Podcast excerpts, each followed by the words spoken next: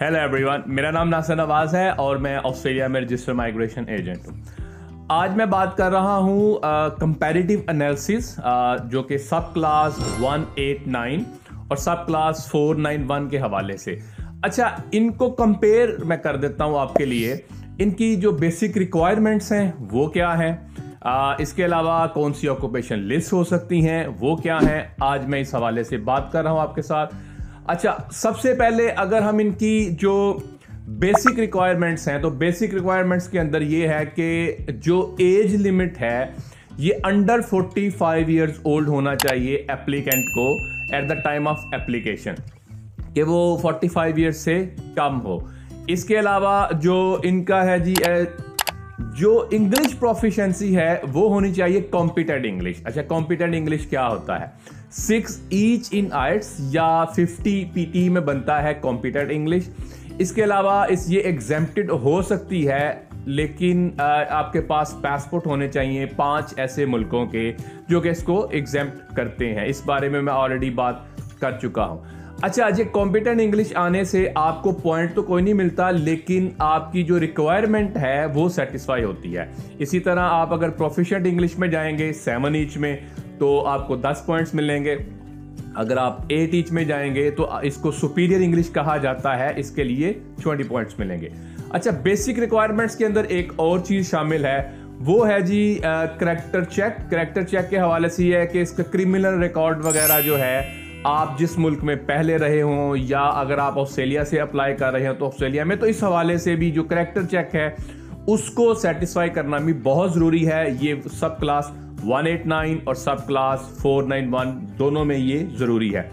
اچھا جی جو ان کی ایلیجیبل آکوپیشن لسٹ ہیں ایلیجیبل آکوپیشن لسٹ کے لیے آپ ہمیں اس کی لسٹ الگ الگ آتی ہے۔ مثال کے طور پہ یہ سب کلاس 189 کی جو آکوپیشن لسٹ ہے، وہ آپ کو عام طور پہ میڈیم ٹو لانگ ٹرم ہے، وہ والی ملے گی۔ اور سب کلاس 189 کی الگ لسٹ ہے۔ اچھا جو 491 کی لسٹ ہے، یہ تھوڑی سی آپ سمجھ لیں کہ سلیکٹیو ہوتی ہے۔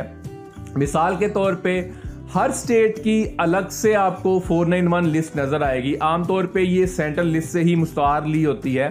تو آپ کو یہ نظر آئے گی ڈیفرنٹ اسٹیٹس میں ڈیفرنٹ لیکن اس سے آگے بھی جاتے ہوئے اس کو اور اس کی ڈویژن نظر آئے گی آپ کو. مثال کے طور پہ، اگر آپ جو ہیں لیٹ سے ویسٹرن آسٹریلیا کے اپلائی کر رہے ہیں فور نائن ون تو اس میں تو شاید آپ کو ایک ہی لسٹ نظر آئے فور نائن ون کے لیے. لیکن اگر آپ آتے ہیں جی نیو ساؤتھ ویلز کے حوالے سے، تو نیو ساؤتھ ویلز اسٹیٹ کی ایک سینٹرل لسٹ آئے گی فور نائن ون کی. اچھا اس سے آگے اگر آپ چلیں تو نیو ساؤتھ ویلز کے آر ڈی ایز ہیں، آر ڈی ایز ہیں ریجنل ڈیولپمنٹ آسٹریلیا۔ تو آر ڈی ایز کے اندر بھی آپ کو ہر آر ڈی اے کی الگ الگ لسٹ نظر آئے گی۔ تو جو ایلیجیبل آکوپیشنز ہیں، آپ نے بڑا خیال رکھنا اس چیز کا کہ اگر آپ فورن اپلائی کر رہے ہیں آپ نے let's say new South Wales کی جو سینٹرل سٹیٹ کی جو لسٹ ہے وہ تو آپ نے دیکھ لی. لیکن اگر وہ اس آر ڈی اے جہاں کا آپ اپلائی کر رہے ہیں، اس میں وہ لسٹ یا آکوپیشن میں وہ لسٹ میں آکوپیشن موجود نہیں ہے، تو آپ ایلیجیبل نہیں ہوں گے. تو جو اسی لیے ایلیجیبل آکوپیشنس کو ڈھونڈنا اور تھوڑا سا اس کے اوپر فوکس کرنا پڑتا ہے، تھوڑی سی محنت کرنی پڑتی ہے۔ اچھا جی اسکل اسیسمنٹ نیکسٹ ہے جی اسکل اسیسمنٹ دونوں کے لیے چاہیے. اسکل اسیسمنٹ کون سی ہونی چاہیے؟ تو فل اسکل اسیسمنٹ ہونی چاہیے. ایک ہوتی ہے پروویژنل اسکل اسیسمنٹ ایک ہوتی ہے فل اسکل اسیسمنٹ تو سب کلاس 189 سب کلاس 491 دونوں کے لیے آپ کو فل اسکل اسیسمنٹ چاہیے for general skill migration purposes points کے حوالے سے اگر بات کی جائے تو پوائنٹس جو ہیں ایلیجیبل پوائنٹس جو ہیں، آپ کو سکسٹی فائیو چاہیے فار ایلیجیبل کرائٹیریا یعنی اگر آپ ون ایٹ نائن کی بات کریں سب کلاس تو یہ جو کہ انڈیپینڈنٹ سکلڈ ویزا ہوتا ہے، تو اس میں چونکہ کوئی سٹیٹ انوالو نہیں ہوتی، اس میں کامن ویلتھ ہی انوالو ہے تو اس میں آپ کو ایڈیشنل کوئی پوائنٹ نہیں ملتا. لیکن اگر آپ sub class four nine one apply کر رہے ہیں، تو sub class four nine one apply کرنے کے لیے آپ جب جیسے سبمیشن بھی کرتے ہیں ایکسپریشن بھی دیتے ہیں یا آر آئی بھی کرتے ہیں، تو آپ کو fifteen points by default state جو ہے، آپ کے جو پروفائل ہے یا آپ کی جو پوائنٹ سسٹم ہے، اس میں ایڈ کر دیتا ہے. تو آپ کو فور نائن ون کے ففٹین پوائنٹس ملتے ہیں اسٹیٹ کی طرف سے. اچھا جی جو وہ ون ایٹ نائن ہے، آپ کو اگر وہ گرانٹ ہوتا ہے تو آپ کیا کر سکتے ہیں؟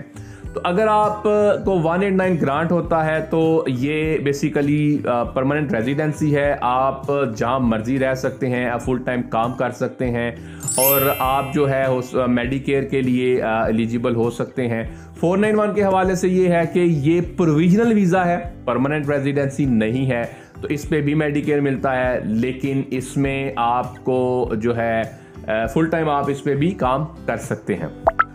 اچھا ویزا ویلیڈیٹی جو ہے جو one A four sub class one eight nine ہے، چونکہ یہ پرماننٹ ریزیڈنسی ہے، آپ آسٹریلیا میں انڈیفینٹ ٹائم کے لیے رہ سکتے ہیں۔ لیکن اس کے جو بیسیکلی ٹریول رائٹس ہیں ٹریول رائٹس اس کے ایکسپائر ہوتے ہیں۔ آپ کو ٹریول رائٹس جو ہے اپلائی کرنے پڑتے ہیں۔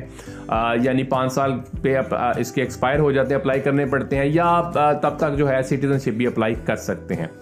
اچھا جو فور نائن ون ہے sub class four nine one sub class آپ کو پانچ سال کے لیے گرانٹ ہوتا ہے، آپ نے ڈیزگنیٹڈ ایریا میں رہنا ہوتا ہے، اور آپ جو کام بھی آپ نے ڈیزگنیٹڈ ایریا میں ہی کرنا ہے ریجنل آسٹریلیا کے اندر، آپ ٹریول کر سکتے ہیں، لیکن آپ کو جو پرماننٹ ریزیڈنسی کے لیے تین سال منیمم تین سال رہنا ہے، اور آپ کی جو انکم ہے، اس کی کنڈیشن کو بھی میٹ کرنا ہے۔ جو sub class one eight nine ہے، sub class one eight nine کا کیا ہے پروسیس یہ سمپل ایکسپریشن آپ کرتے ہیں انویٹیشن آتا ہے اور اس کو اپلائی کیا جا سکتا ہے sub class one eight nine کو۔ لیکن sub class four nine one اس کے تھوڑے سے پروسیس انوالو ہوتے ہیں یعنی کہ ایکسپریشن آف انٹرسٹ آپ کرتے ہیں۔ ڈفرینٹ اسٹیٹس کے اندر آپ کو آر او آئی وہ سبمٹ کرنا پڑتا ہے، جب بھی وہ انوائٹ اس کے لیے وہ جو ایکسیپٹ کر رہے ہیں وہ آر او آئیز اس کے علاوہ آپ کو پہلے پری انویٹیشن آتا ہے بہت ساری اسٹیٹس کے اندر۔